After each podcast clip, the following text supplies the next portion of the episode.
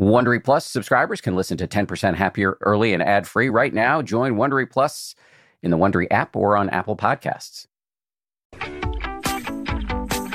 From ABC, this is the 10% Happier podcast. I'm Dan Harris. I'll admit I don't I, I know next to nothing, maybe no full on nothing about country music, but my now former producer uh, Lauren got really excited. Both of us got, and then she got me excited when uh, we saw that Brett Eldredge was tweeting about how much he liked the podcast and 10% happier and all that stuff. And so Brett is a really big deal in the country music world. Uh, Lauren is a huge fan. One of the few times she's ever asked to take a picture with one of our guests.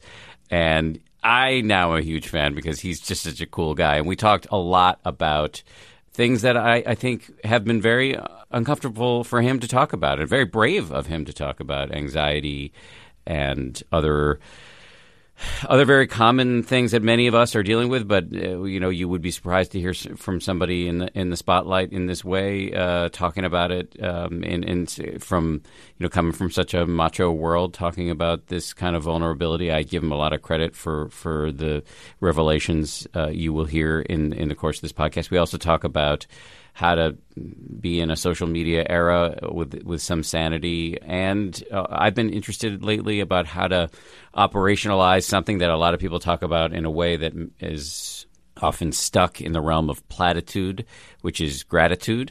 And Brett has a lot of thoughts about how to actually bring gratitude into your life in a way that's not so cheesy, but actually makes a, a big difference.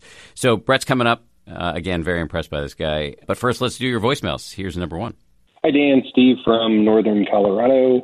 Looking for tips, um, an approach to using the app and listening to your podcast that don't short circuit the practice that we are all seeking. The phones and multitasking nature of podcasts, kind of feel our mindfulness sinks they're like mindfulness vacuums. And I feel like I'm undoing everything I did during meditation by listening to a podcast while I'm driving to work and even browsing through the app looking for my next meditation. So there's some way to approach the current environment of meditation consumption so that we're not taking one step forward and two steps back. Thank you. That is such a great question. So I'll just free associate for a minute here. As it pertains to the podcast and driving to work, you know, I, I love podcasts. So I find myself, I, I don't drive, but I do walk um, a few blocks to uh, to and from work. And I do find myself at times, you know, list, popping in a podcast for my walk. I don't know that I feel badly about that, but I do sometimes though if I find that I I, I need a little bit of to calm down um, or to come down from whatever excitement I or or, um, or trauma that I've just experienced in the workplace uh, or, or or at home if my son is uh, throwing a tantrum. I will take the earbuds out and just walk mindfully, maybe doing a little bit of a noting practice. So I guess I would say the same thing for driving. I think that listening to people talk about meditation has it's not the same as meditating, but it really informs the practice in some really important ways. It normalizes it. It can inspire you to stay with it. It can open you up to things that you hadn't uh, heretofore seen. So I don't consider listening to that po- the podcast while you're driving to be multitasking in the pejorative sense of multitasking. Obviously, it is on some level, but not like checking your Twitter at mentions in the middle of a conversation with another person. That that would be multitasking at its worst. So that being said, though, just like with my walks, where sometimes I do listen to podcasts, sometimes when I need to decompress a little bit, I'll take, as I said, I'll take the earbuds out. And so I would say that sometimes when you're driving, if you find that you're uh, feeling a little frazzled or not fully focused or you know a little guilty about uh, the aforementioned multitasking, then maybe you know turn the podcast off. I hate to recommend turning the podcast off, but uh, you know go for it, and you can drive mindfully. I'm sure you know how to do this, but you can just feel the sensations of your hands on the wheel, what it's like with your body in the chair. all of the sights and sounds around you as you drive. This, by the way, is a much safer way to drive, I would imagine. So anything, as we all know, can be turned into a mindfulness practice, and you can do the same thing with driving. So that's the first part of your question about the podcast, listening to the podcast while driving. I, I just the the headline there. I I don't think that's something to feel super guilty about. But if you're getting in your head about it or feeling like you need some purer form of uh, mindfulness, then then turn turn the podcast off and just mindfully drive. As for the shopping around in the app for your next meditation, I, I, I, hear you when you say that it can be like undoing all of the progress you might have made uh, while you know with your eyes closed meditating. I think this is just another thing to bring mindfulness to, to notice as you're swiping around. What is that doing? You know, is your t- is your chest tightening? Is it giving you a headache at all? Do you find your breathing changes? Because the tool, the ability to have these great teachers on demand who can give you these incredible guided meditation instructions is an awesome one. And I'm not just saying that because um, it's my company, uh, or I'm it's not my company, but I'm one of the co-founders of this company. I'm not just obviously I do have some self interest here, but even before I got into the app business, I still believed that meditation apps were a really good idea, even though they're a little bit contradictory on their face because you're you're uh, using the thing that is the engine of most of our distraction uh, these days, and now you're going to put meditation on there. That on some level you, you could get cynical about that, but I actually think that when it comes to technology, you got to fight fire with fire. So I would argue you should keep using the app. Well, I hope you keep using the app. Everybody should, you know, who wants to should use it. But there's no question that you you are using this technology, which can be the source of so much distraction. So, can you bring mindfulness to that process? And I think you can. And there, in fact, is a great meditation on the app. Actually, there's a video and a meditation from Alexis Santos about mindfully using your phone, which I think is excellent and really. And it's not it's not like hacks for using your phone uh, more mindfully. It literally is the experience of using your phone can can that be a mindfulness exercise in and of itself? And so i found that to be really useful. Hopefully some of the foregoing was useful to you but great question. You really got me thinking. I appreciate it. Here is voicemail number two. Hi dan. My name is becky and i live in utah and i'm interested in um, the aspect of your panic attacks. You've talked a lot about the panic attack you had on national TV, and it's in your books. So, what I wonder is have you had subsequent panic attacks, and how has meditation and the way that you practice Buddhism helped you to handle those panic attacks um, and maybe reframe them in a way that you understand they will happen and that you can get through them and that maybe they don't have to be debilitating. Or have you not had any more panic attacks? Um, I just have wondered that aspect because I too have dealt with panic attacks and um, am trying to reframe them in a more accepting and different light. So that is my question. And uh, thanks again for your podcast and your books. I really appreciate them. Have a good day. Thank you, Becky. I have a lot to say on this. So I let me. I, I would say the reframing that I've done around the panic attacks uh, is I don't know if it's meditative. Basically, the best way that, in my experience, and I can only speak from my experience, to, to prevent future panic attacks is to take care of yourself. I've, I've said this before, so apologies this part for the repetition, but um, I think if a panic attack is upon you, hurling yourself into the lotus position probably isn't uh, um, like I, I, for me in the grips of panic it doesn't seem like an option. But taking care of yourself fully, you know, so getting enough sleep, getting exercise, eating well, uh, all the things your parents lectured you about, doing all of those basic things actually, in my experience, and according to the doctor who I consulted after I um, had the now famous panic attack on television, uh, you know, his argument was you got to treat yourself like a thoroughbred. I, of course, quite famously th- thought he was telling me I was a stallion, but no, he meant thoroughbred. Uh, and you know, thoroughbreds are are finicky um, uh, and delicate creatures, and they need to be treated with a lot of care. And you need to treat yourself if you're having panic attacks with a lot of care, because that will reduce the chances of having future panic attacks. Now, there are also medical ways to deal with it beta blockers uh, for people who have panic, like me, who have panic attacks in a performance setting, so in front of a live audience or on live television. Uh, beta blockers, I found, can be incredibly effective, and there's a lot of evidence that they're wa- used quite widely by people who have to get up and give talks or perform, or even perform surgery. I've heard. So that that can beta blockers are non-narcotic and can really prevent any. They, you you may have the psychological feelings of nervousness, but they they prevent the physiological ramifications. So uh, your heart won't be racing. It literally puts a cap on how fast your heart can go, as, as I understand it. So you you you can get pretty nervous, but you won't have this spiral of your heart's racing so fast that then your mind gets so freaked out that your heart starts racing faster, and your mind gets even more freaked out, and then you're in a full blown panic attack. So that's the reframing. Uh, the reframing for me is about uh, seeing the panic as a provocation to sort of holistic self care. Meditation is another, in my view and in my experience, another way to, to uh, another form of preventive medicine. So, do I still get panic attacks? I haven't had a full blown one.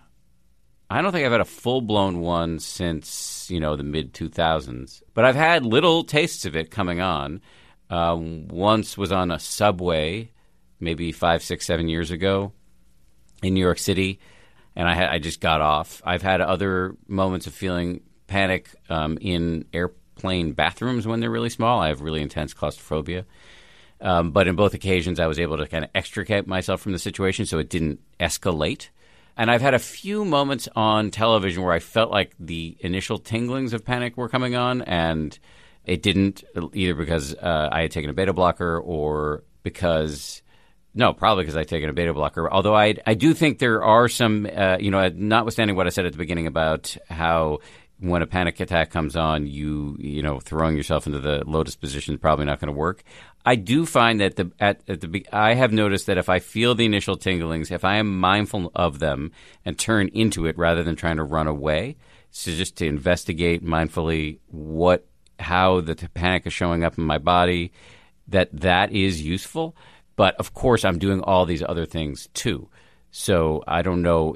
Back in the bad old days when I was not taking care of myself and had a little a robust little side medit- uh, cocaine habit and didn't have meditation in my life and wasn't getting enough sleep, I don't know that you know teaching me how to meditate in and of itself would have been enough. I think that it would have really. I think what's also required is is the self care that I talked about earlier. Long, rambly answer, but thank you for the question. And I'm sorry you're dealing with panic attacks. The first thing I would recommend is, you know, really taking care of yourself because I think that that boosts the odds that you will um, not have them in the first place. And then I think uh, seeing a medical professional because there are lots of things that can also be done uh, medically and psychologically uh, both from a therapy standpoint and, and from a pill you might take that could be useful. And then finally, I do think meditation is helpful as well, but it it uh, both on, primarily in my experience on a preventive level, uh, and yes, a little bit on the uh, sort of when you're freaking out, can this slow it down level too? Although panic is so strong, I sometimes worry that telling people that they can meditate their way out of a panic attack is.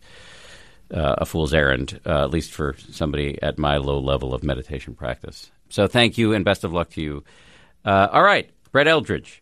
The guy's a big star in the country world, um, has dealt, um, and I think uh, you will hear him talk quite forthrightly and bravely about uh, his experiences with anxiety and uh, and what it's like to be in such a competitive business, and can you feel happy for people who have hit songs more than you do? And uh, this is just a wide ranging and really interesting conversation, and a, such a pleasant surprise because I knew so little about him coming in, going in, and I came out very very impressed, as I suspect you will be. So here's Brett.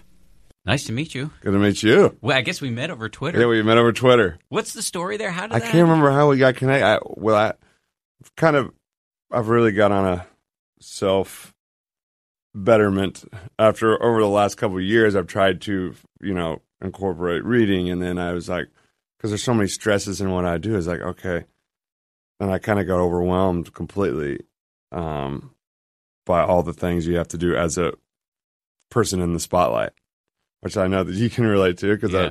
I uh, and and how I kind of got drawn to um, the mindfulness world, and then and uh, and then I got into started to kind of open up about it and telling. Um, I wanted to share my story because of how much I've had struggled with it and still at times, but way better than I was.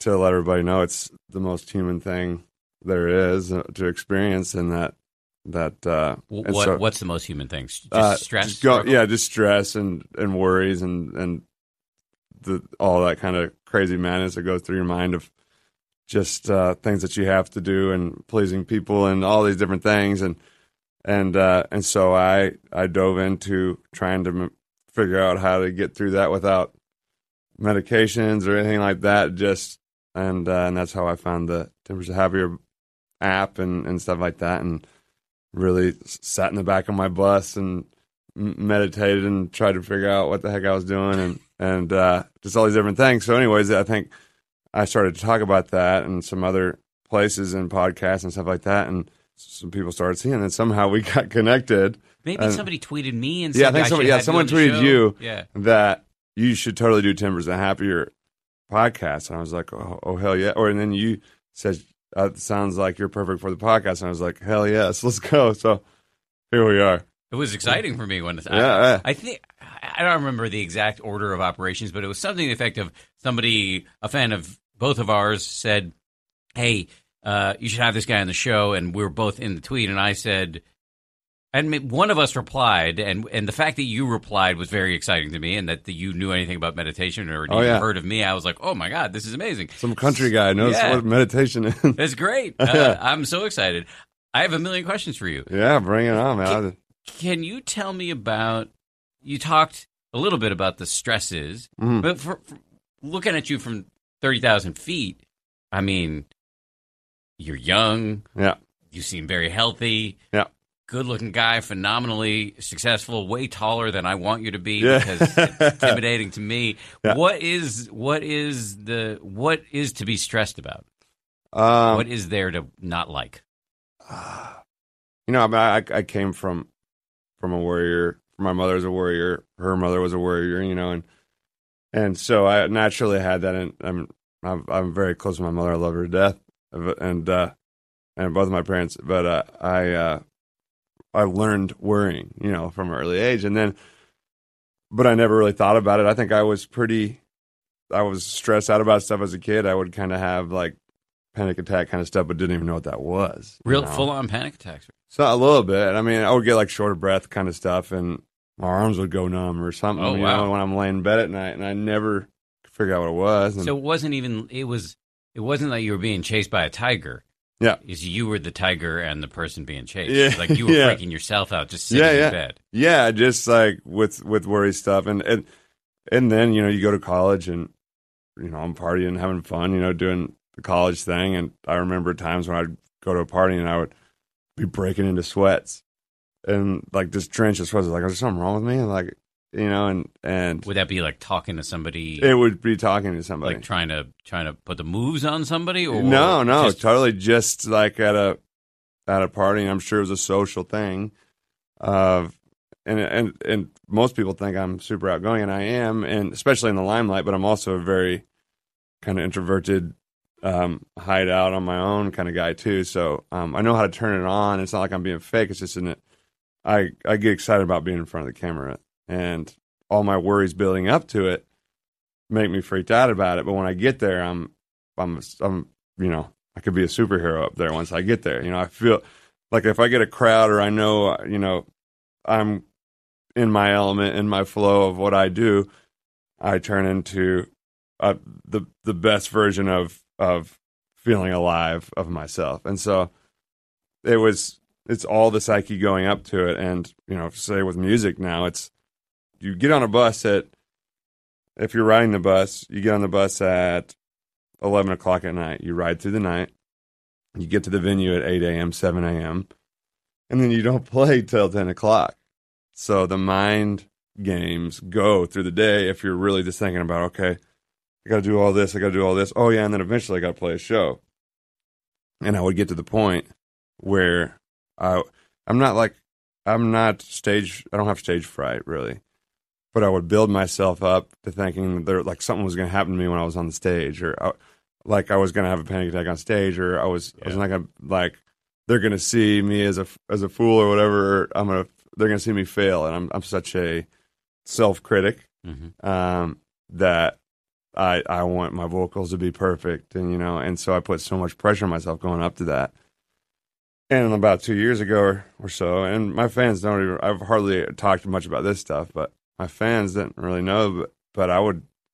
I remember one time I almost passed out before I went on stage. I mean, I had to sit down like uh, all this like crazy music's going on, and like to, you know the they build you build energy before you run out there on stage and hey the the star is here to sing songs for you whatever and I remember I was like I don't know what's wrong with me but I'm I'm freaked out and I'm short of breath and I'm seeing stars and and uh and I have to like sit down on the side stage and then I I get out there and eventually it's okay It's You know? scary though. It I is. I know that feeling Yeah. really well. It's Yeah. really scary.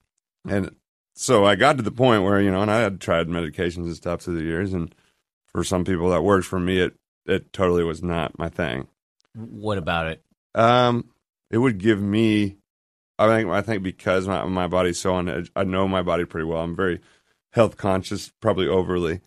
And I would, if I would ever take a medication or try something to help, you know, relax myself, I, it would make, I would notice it. And then it would build in, a, you know, my hands going numb or short of breath. It would be like the opposite of what I wanted to be. I see, because you would feel the effects. yes. And, and then then, folk, and then, out, and then you manifest it into more hmm and so it was a that you know because I was you playing a hundred and some shows a year or something. I mean, when there's a point in my career where I was playing like half the year I was playing shows, and that doesn't count the travel.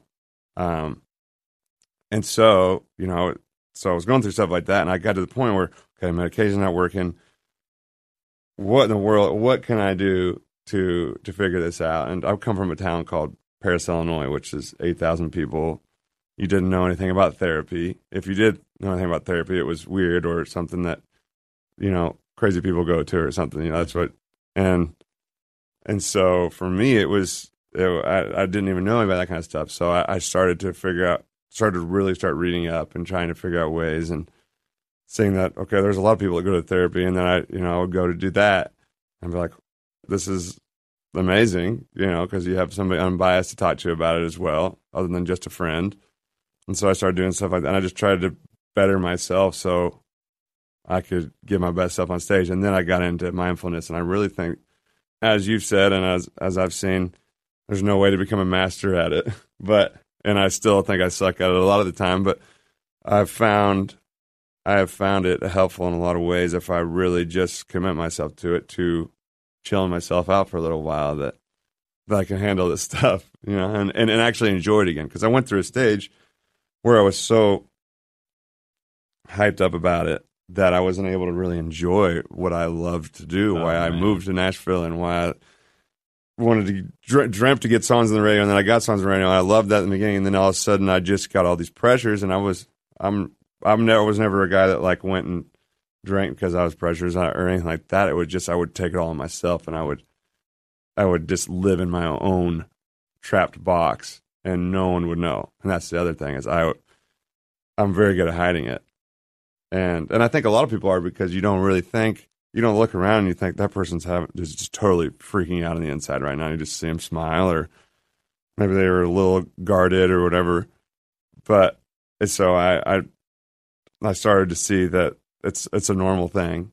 And then Totally normal. We've I- had I've had so many unbelievably successful and famous people sitting in the chair you're sitting in right now yeah. saying very similar things. Yeah. That you're just at the point when this is what you're saying. You're just at this point where everything's coming all your dreams are coming true. You're killing it at the Mhm. thing you were born to do. Yeah. And why does it suck so hard? Yeah. What is wrong with you? Yeah. Right? That's what you're saying to Yeah, yourself. and, and and then you keep saying that to yourself and then it makes it worse. But you did a wise thing, and especially given the fact that you're you weren't programmed to do what you did. Yes, and that's the that's the point. Uh, that's a great point. Is you get, I mean, a human's not supposed to really experience this kind of thing. Really. Well, no, but I mean, I mean even more. I mean it as an even bigger compliment, which is that I grew up in a touchy feely liberal household in Massachusetts. My parents were doctors. If I had a problem, I knew to go to a shrink. My parents sent me to shrink when I was a little boy. Yeah, yeah. So I, I had all the, and I still did every all the dumb stuff everybody knows I did. Yeah. So I had access to the resources. Mhm. I just you, you'd had no, it wasn't on your radar, right? Mhm. And in the way it was for me, and yet you did the reading, you did the research, you found these things. Yeah. That is pretty incredible, I think. Yeah, well, well, thank you. I mean, I'm still, and I'm still, you know, I would say I'm, I'm definitely even more than ten percent in a better place of where I was then. uh, But I, you know, I, I try to find that magic of what I, I, I always compare it to like going to Disneyland when you're a kid, and like with music, I'm always trying to find the magic of you know, when you go to a kid, you go to Disneyland, you're like, this is the most magical place in the world, or or anywhere like just some really cool place, and then you peel back the curtains and you you start looking at everything, and it's not exactly the same. For me, it's like when I got I moved to Nashville. You grow up, you move to Nashville, you get excited, you, these things start happening, and then you actually get into the depth of the business, and you get the depth of everything, and it starts to eat away at your soul a little bit, you know. And so, for me, I really had to um, try to figure out how to to deal with the things I don't love about it. Also, to find. So I'm always trying to go back to what you know. I'm always trying to go back to Disneyland and and find that magic again, you know. And so, and I'm slowly getting there again. I'm slowly like having fun during the day.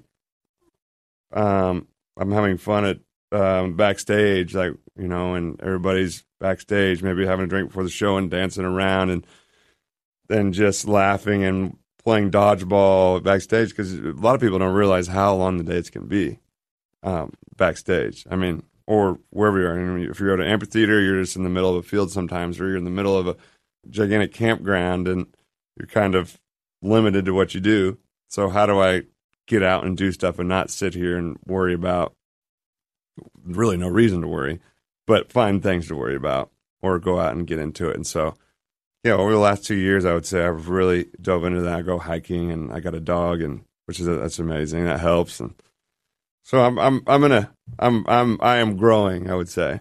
I, I, Sounds to me like you are. I want to talk about your dog because I hear the dog is famous. Yes. Um, which is weird in itself, but yes. so I, I'm an animal lover. Um, Yeah. But on, on the disenchantment uh, that you on Disneyland going sour, I say that with some hesitation because I know, I know. we're owned that's by why, Disney here. That's why I tried to.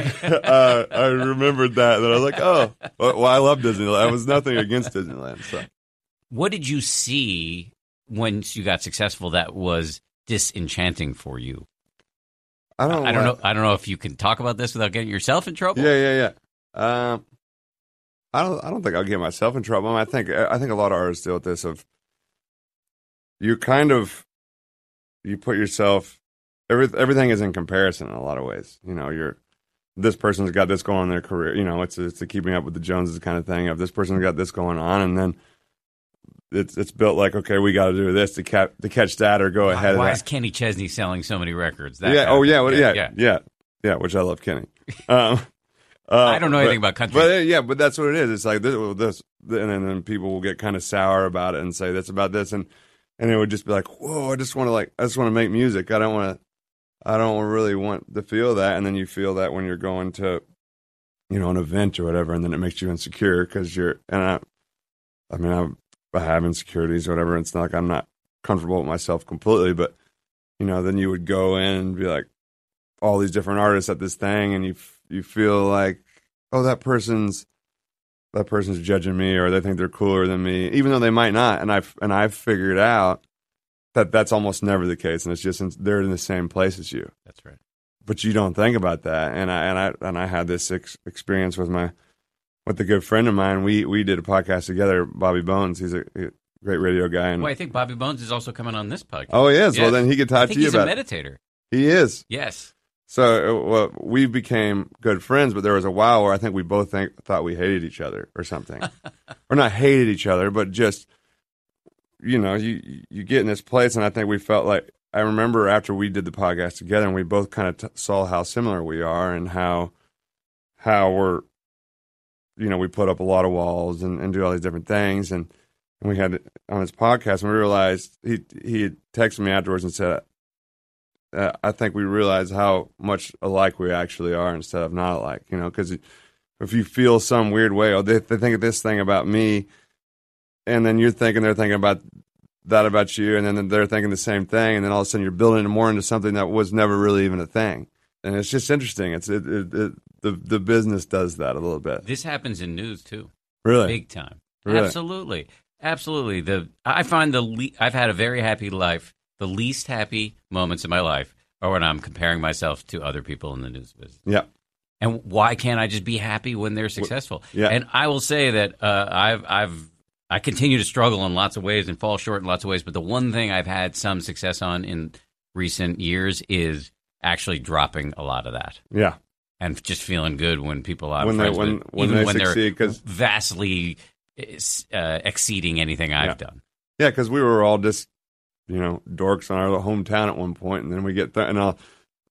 I mean, we all are have chased down this thing, and somehow through hard work and some luck and whatever it is, we've got here. And and you should just be happy for those people. It just like I feel like the the world of being in the spotlight creates this weird animal that Does. that and and so I and and so that thing with Bobby really opened I think my eyes and now we're we've became a lot closer now and and I still have nothing against him at all and he doesn't and we both know that and we're both like wow we can actually um, we can not only just be friends but we can tell this story to other people and I think that's awesome and that and so now it's became a thing for me where I'm so I'm like always looking for retreats to go on and different things to try to find ways to What kind of retreats? mindfulness or oh, really? Have you done one? I haven't because I for me I look at them I'm like is this going to be the most crazy hippie experience of my life or I'm like is this going to be too much for me am, I, you know because I love mindfulness and all that but I don't know what I'm walking into in those things which is also like a wall like you have to kind of jump into get out of your comfort zone but I never know the right exact ones but I, You- I, I, I You will be some? your concierge. Yes, Okay. we'll uh, we'll talk offline. Offline, okay. Yes. Okay. But that's what you know. I I want to become a thing where it becomes. I don't think near enough people talk about this stuff, and it's like I, I was saying earlier. I feel like it's the most normal thing. I mean, everybody has different levels of it, but everybody has anxiety, and everybody could benefit. I mean, if I could benefit from something I knew nothing about three years ago, other than maybe you saw somebody in a movie humming and and making some noise and they're meditating or whatever, and you're like, that's weird, you know. To That's all of a sudden, everybody. It's it- been portrayed in this Yes. weird way, Yes. right? But the, f- I think it's very important what you're doing on two levels. One, it's really important for somebody in your world to get up and say, anxiety is real. I've gone through it. It's okay Mm. if you've gone through it too. You're not defective. The brain is an organ like any other organ. Yeah. We're not embarrassed to say we got a heart problem. Yeah. So, A. And then B, and we're going to talk about meditation, I hope, in a big way in a second. To say that you- you're interested in meditation, you can reach millions of people that I could never reach, and who because they they don't care about me, but they care about you, and that that I think is extremely beneficial because you're normalizing a secular, simple exercise for the brain that can help all of these people, and that is I just I, I love it. Yes. I love it.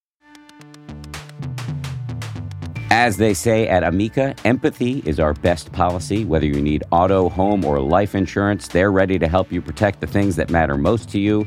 They're a mutual company, customer owned, in service to you. Amica representatives are here when you need them, and you can take comfort knowing a real person will be there on the phone to take care of you because the greatest measure of their success is your satisfaction.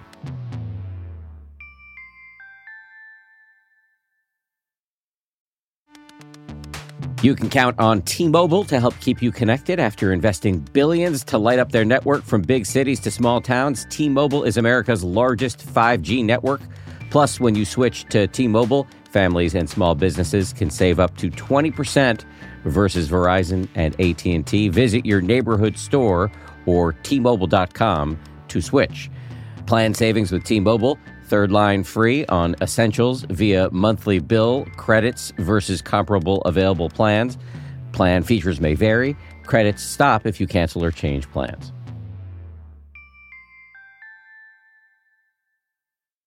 Well, you've given me the tools, a lot of them lately. So, I pre- so Which so when can- when did the meditation thing start for you?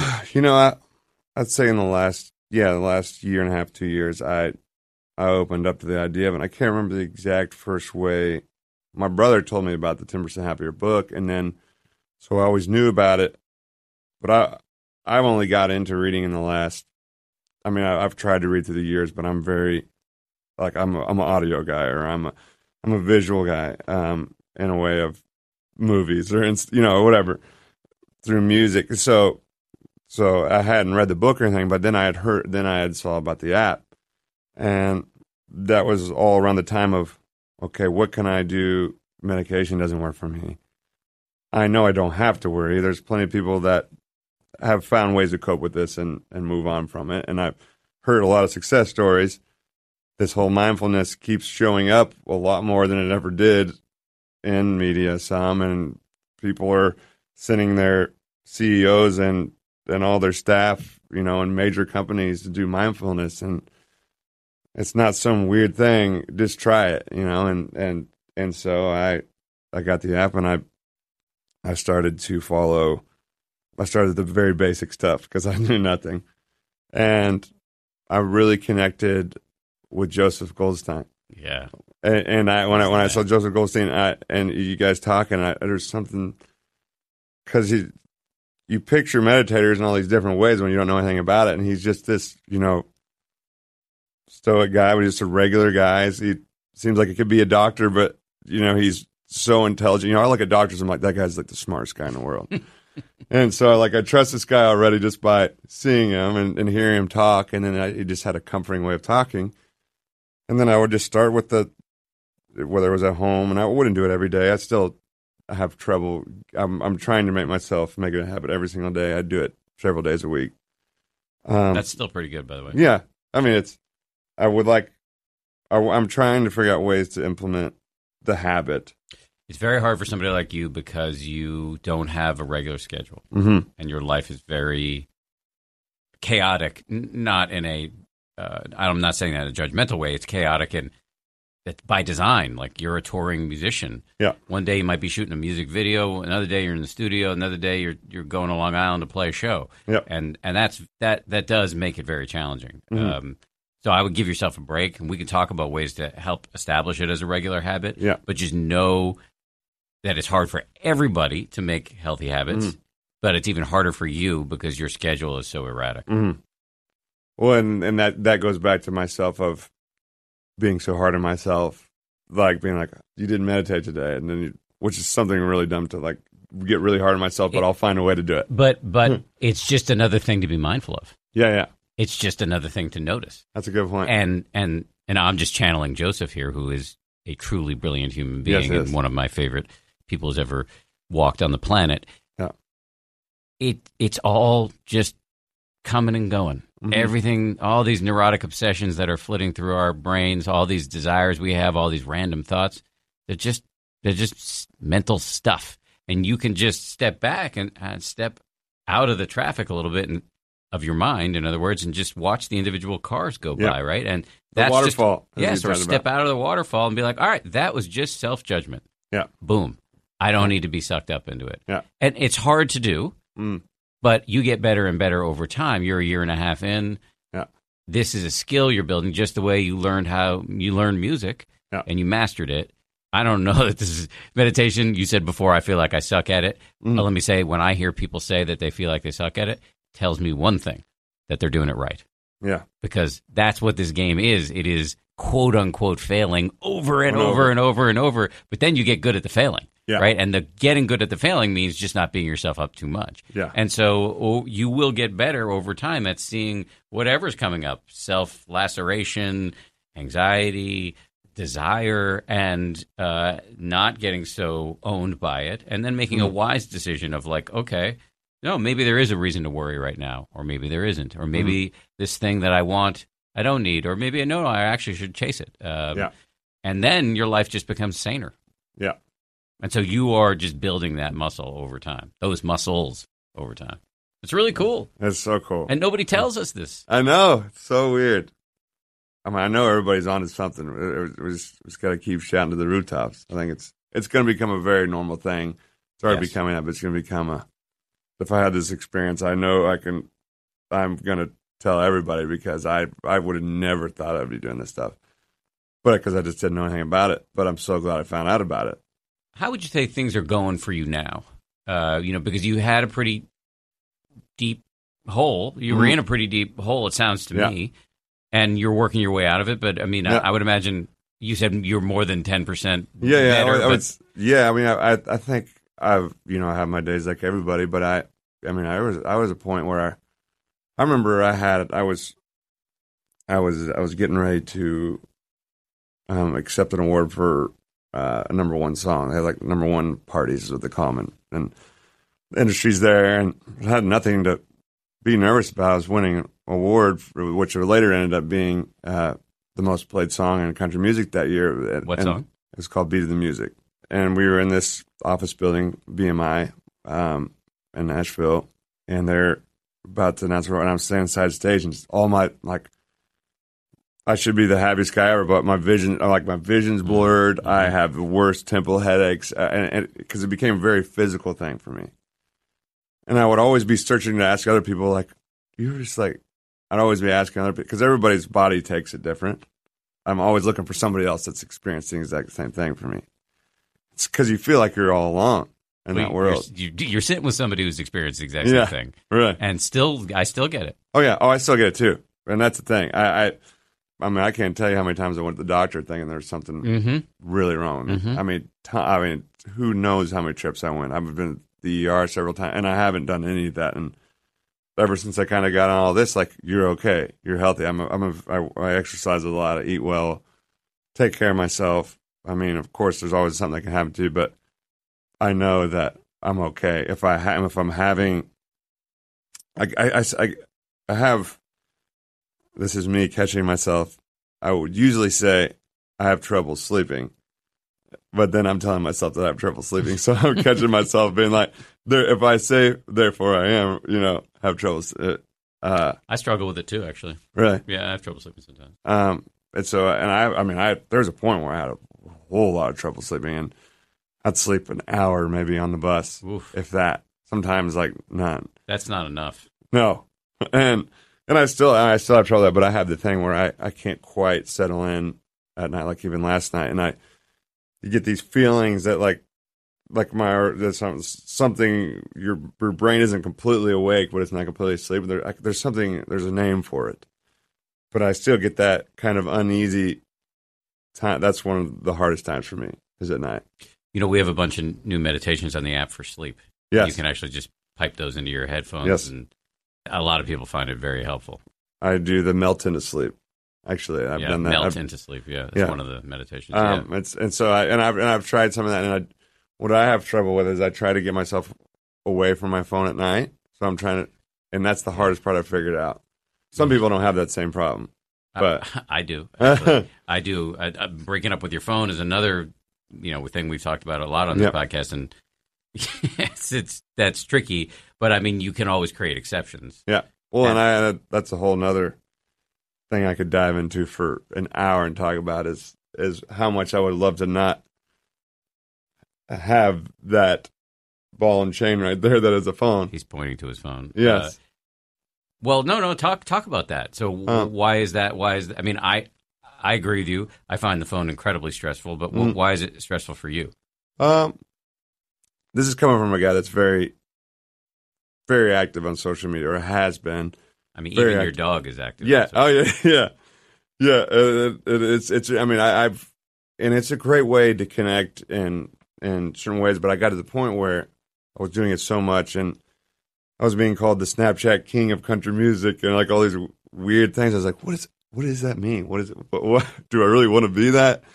What it was was I was, you know, I connect. It's like getting in front of a camera. I get excited about that. I light up, and so I would I, I there's things I love about it, but then I got to the point where it became a, where I have to get up every morning and sing to my phone because I was doing these things called bedhead jams, and I would have to okay, I'm I'm spending an, an hour trying to figure out what song to sing, and uh, and my hair's all I mean I don't like get myself ready. I look like complete, you know, my hair's everywhere, you know, but it became a thing it was real, it's raw, it's it and and I, I loved doing it, and and and then it got to the point where it was just when I wouldn't do it, then people would get upset that I hadn't done it, and I was like, what? what?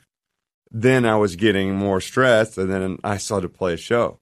So I was giving a lot of myself Mhm. before I even got to give myself the time I want to give myself the most, which is on stage. And so that so I I've always had a thing with the social media. I'm always checking it, and you're also looking for gratification. You're looking for people talking about your song or they're loving it. You're, but you're also and and so I started seeing that I was looking at, and I still, I mean, this is still a problem. Um, it's it's better than it was in ways, but um, you almost search out things until you see something that somebody said bad about you or Mhm. something. And I never called the haters out or anything like that. Um, Sometimes when somebody sends me a mean tweet, I like it. I- yeah, oh, that's a like- good idea. That, some, that people don't like that. it's a good idea. I'm gonna try that. But that that so for me, I've tried to change it a little bit. Like I I do these gratitude journals. Uh, do it in the morning and at night. Um, Instead of the bedhead jams. yeah, like uh, and, and it's not every day. Um, and I don't want to get myself into thinking that it has to be every day. But but I, what I will share, like literally, I'll just write what I'm grateful for, and I do the five minute journal And you post it. and then I post it, and I keep it raw, and I I call out some of my problems or whatever I'm going through that point, or an affirmation of you know there's affirmation at the end of it, and, you, and I tell I tell myself I'm going to be a badass today, and and I'm going to do great things, and whatever you know, and so that's what I'm trying to shift my social media to more. Um, but the thing I don't like is just going and checking it all the time because it just it wears me out. It really does. And and and I'm I'm kind of probably making fans mad at the same time, but I also got to worry about myself in a way in these kind of situations where sometimes I I just want to I want to get a flip phone. And I've thought I'm thinking about doing that for at least a month, and I just want to experience it. or or um, use the flip phone most of the time, but allow yourself say one hour a day where you do Mhm. social media. I also heard an interesting. I struggle with a lot of the things you're talking about, and Mhm. at a much lower level, Yeah. because I don't have millions of fans. But Mhm. I, uh, I still find myself looking at social media in ways that I don't, I know are not good for me, and definitely a waste of my time. Mm. Yeah. Um, I heard an interesting idea. There's this great uh, writer. His name is Shawn Achor, A C H O R. He wrote a book called The Happiness Advantage. Okay. And I haven't had him on the show, but I will at some point. And I was he he, he was giving a speech before me at a Disney event actually the other day, and he said he changed his approach to social media where he doesn't check his own posts to see how many likes there are. All he does on social media, if he's going to check it, is like other people's stuff Really? which I thought it's really an active. It's basically a practice of generosity Yes. in some ways. And he said it changes. Loving kindness reversal. It's That's like right. ki- That's right. Sharon Salzberg on, on That's right. is going on on social media. That's cool. Yeah, that's a great idea actually. And then you actually get excited for what is going on in other people's. And Mm-hmm. it's not like you don't you don't care what is going on in other people's world, but it is a very me me me um, thing at social media because you're getting all these things that come in, and you're trying to keep up with those, and then you don't take the time as much to look at all the other posts because, and that's a great that's a great way to look at it. I mean, I'm not as connected because I'm older than you. I'm, I'm I'm not as connected to sort of, in some ways, to the importance of social media for somebody in your position, or Mhm. frankly, for somebody in any position. But I guess I would hope that, you, and I mean, kind of assume that your fans will understand if They you're do. dialing back on social media because you want to take care of yourself so Mhm. that you can do What they originally better. loved me for. that's or- right, making great music Yeah. and then performing said Yeah. music on stage. Exactly, and and and that it's it's really interesting. I've since I've started talking about this stuff, my fans have been, and it, I've seen an outcry from my fans of saying I deal with all this stuff, and I and I'm so grateful that you're saying this because you know you think they are going to be pissed, and then I have backed off, and I and I and I think it'll still be a thing for me for a while, and it's not like I'm quitting social media now. Maybe one day, maybe we all will. Maybe I mean it's never going to go away, but who knows what it's going to become. But what I do think is, uh, I I think a lot of people will see a better me on that stage, and and is happy when they see me in an interview or wherever I am. I just I think that checking it and, and really looking at myself of what what what use it for the good things, and then just That's right.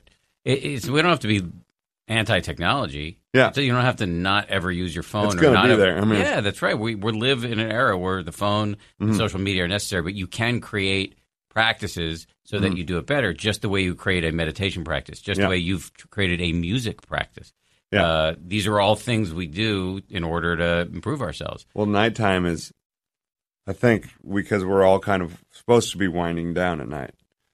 But at nighttime is one of the most popular times. I think a lot of people are looking at their phones, and they have it right there in their bed. And I've been guilty of that until the last year. I put it on the other side of the room, and then if I'm using it, I I melt into sleep or whatever, you know. And then I, but I still, you know, up to an hour before bed or even 30 minutes before I hit the melt into sleep or whatever uh, meditation or do my journaling, I'm still looking at my phone. So these blinking lights, and you know, It's a lot. It's not yeah, good for your sleep. it's not it is not a natural thing.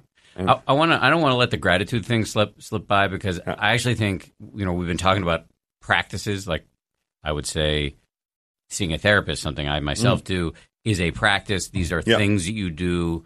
Uh, Happiness is not achieved in through pulling just one lever. So it's not enough just to meditate or just to be a country music star. Mm. There are lots of things you have to do. Uh, gratitude is one of those things that it can be a little cheesy. Uh, yeah, oh yeah, but I don't. There's a lot of the Shawn Achor, the guy who I just mentioned before we wrote this this book, and I saw him speak. Have you Talks a lot about the evidence for gratitude and what Yeah. it can do for you. And um, so, I just what has it done for you? Um, but I think just that because it's not like I, it's not like I'm not happy. I just get so into trying to be the best at what I do. You know, we're we're all trying to strive for these giant goals, and you sacrifice a lot of what you love to do that.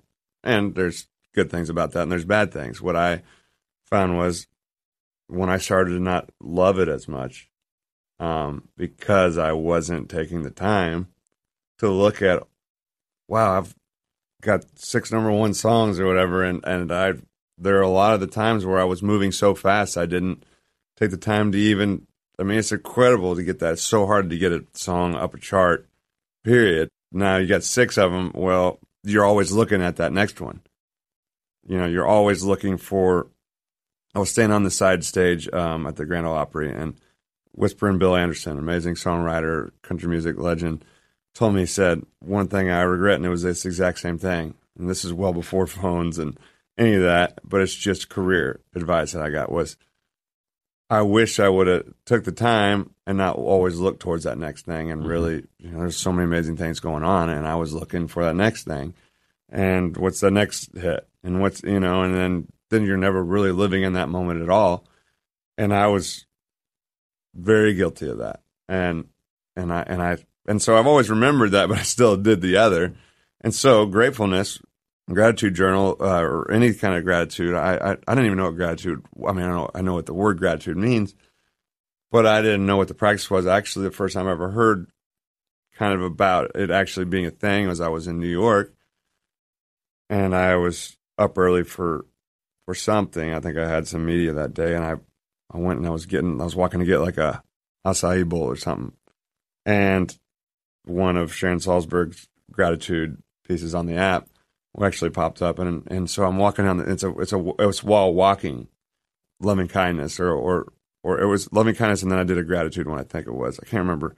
But anyways, I, I learned about it, and I, then I'd heard about it, and I'd read about it, and then I was then I saw about journaling about it, and actually writing it into okay, take the moment to write it down, Mhm. and write it down, and the simplicity of holy hell, I'm actually alive. I wake up and I'm alive, and I see the sunshine, and and or whatever. The sun didn't even have to be shining. I'm alive, Mhm. and instead of just going on autopilot, and so that um, or hey, I can't. I'm getting ready to. I'm getting ready to go on Good Morning America for the fifth time today. I can't. I remember when it was like I was trying to get to the first one. Now I'm, you know, or whatever. And it's like starting to write little things like that. Is like, oh, you're really doing all those things that you tried. And and even when none of that good is happening, there's still things to be grateful for. Um, Right. The the warmth of your bed, the, or whatever.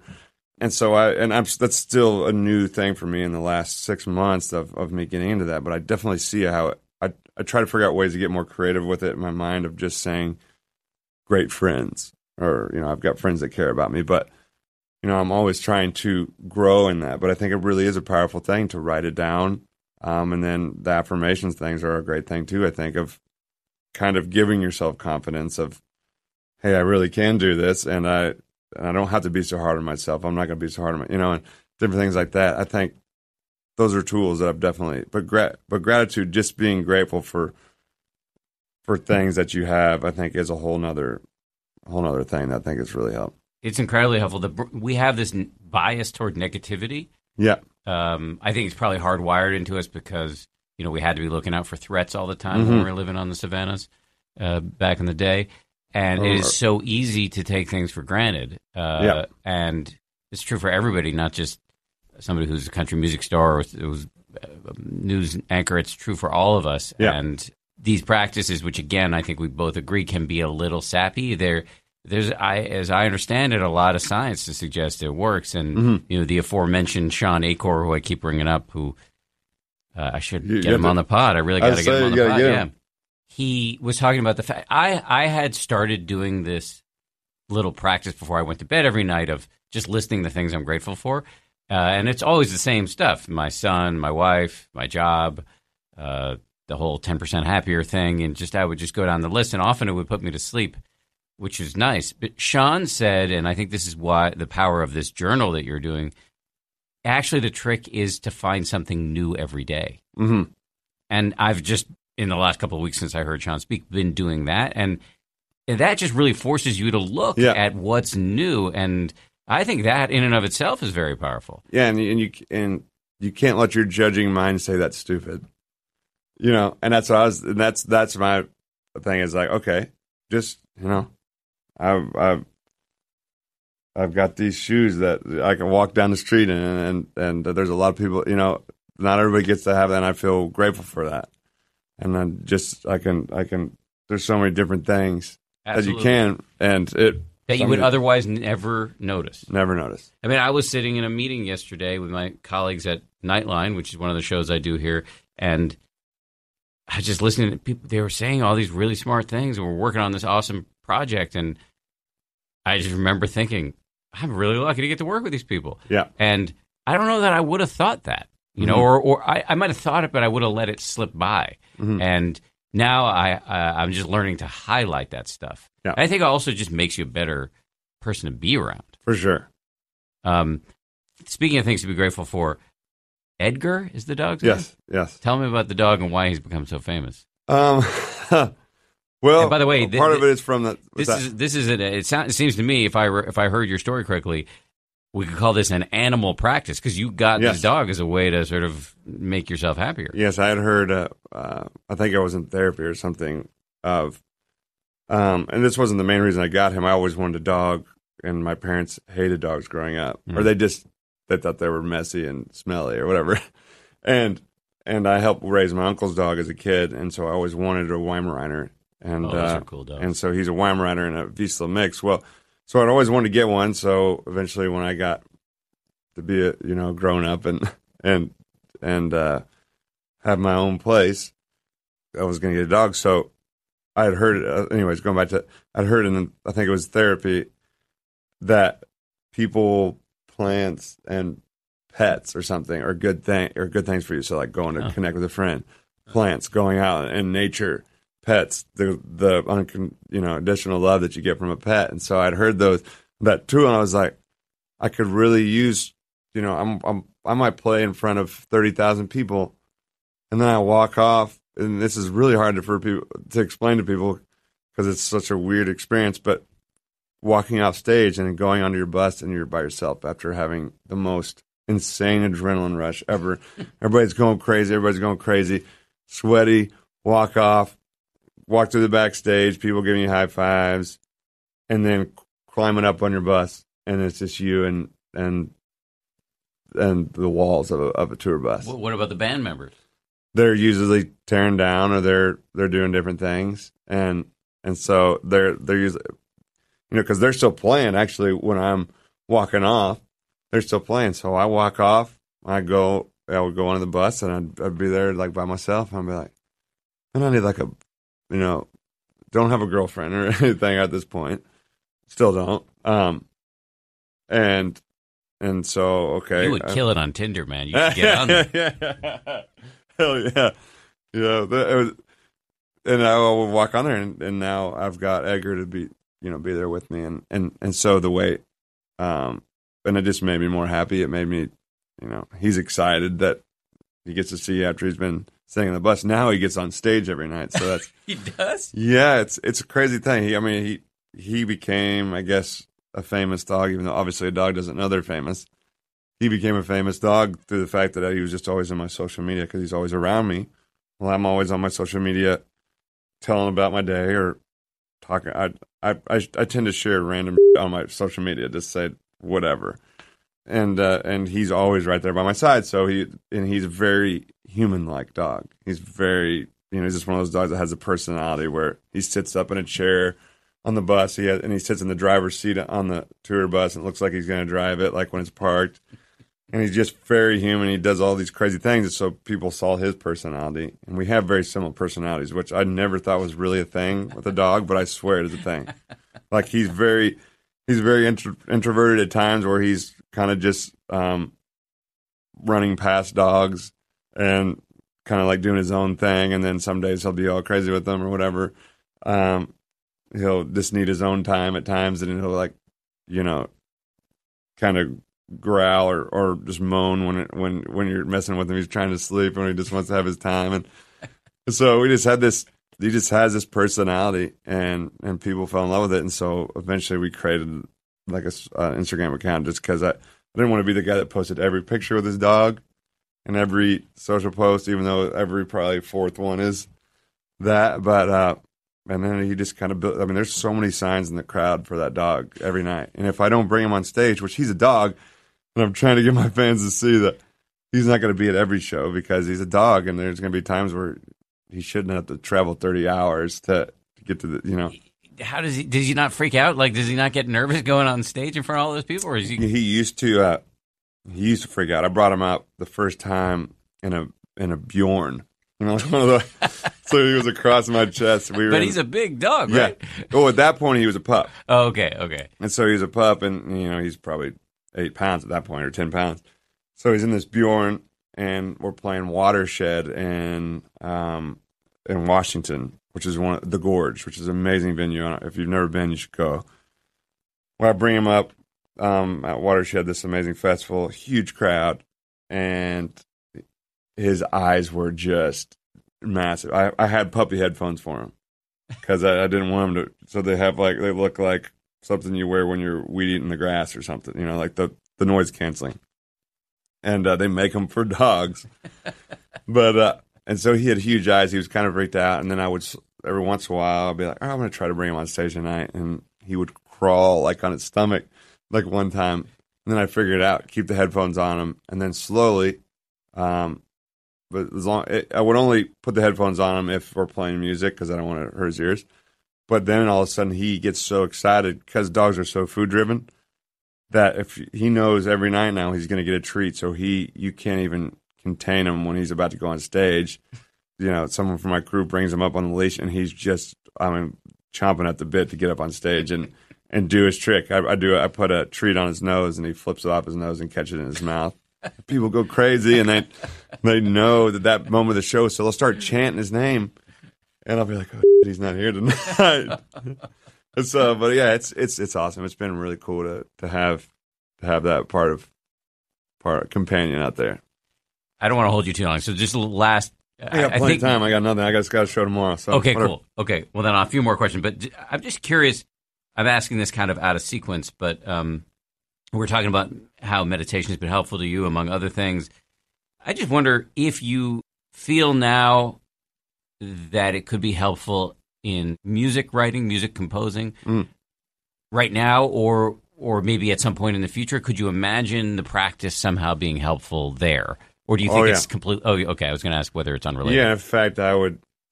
I think it would help you get more creative, even when you're. I mean, the most inspired I get is when I go shut off, go to the islands or something, and get rid of my phone and go sit in silence at times. Even if I'm not meditating, if I'm not thinking about all this stuff, even if I'm not going to write songs, I get ideas. I get ideas like you know because there's this, the thing is writer's block or whatever where Mhm. you just got so much going on in your brain you can't even be inspired or know what to say even if you got a bunch of stuff going on in your life. And so I think mindfulness I can get to the point where where I'm going to become I I really do believe is that I can eventually be able to have those moments of pure just being and being still and those moments of I could clear my mind and then actually not be thinking about things to where okay I can actually see the world for what it is and not see it for all the crazy things and I have those moments but I think I could create more of those moments by just doing nothing and being still. Yeah, I So, believe. and so I think I, I, I've never thought about it, but putting in songwriting. But if I look at my most inspired times, I always tell, you know, whoever, you know, my management or, or everybody at the label, I just need those moments to put blocks on my schedule where I go away and I, and nobody, it's not like I want to go be lazy. I just need that to, you know, everybody needs recharge time, but also for creating. So if I can, can continue to grow as in with mindfulness, I think that it can become a thing where it helps everything that I do, um, and it already does. But I mean, even more so. I, I've found just about my own experience that it's incredibly helpful because when you start cutting down on useless rumination, when you're Mm. when you're not stuck in old thought patterns as much, I don't think they go. In my experience, they don't go away all the way, but Yeah. but you can shave them down. Yeah. Then you're making room for new stuff.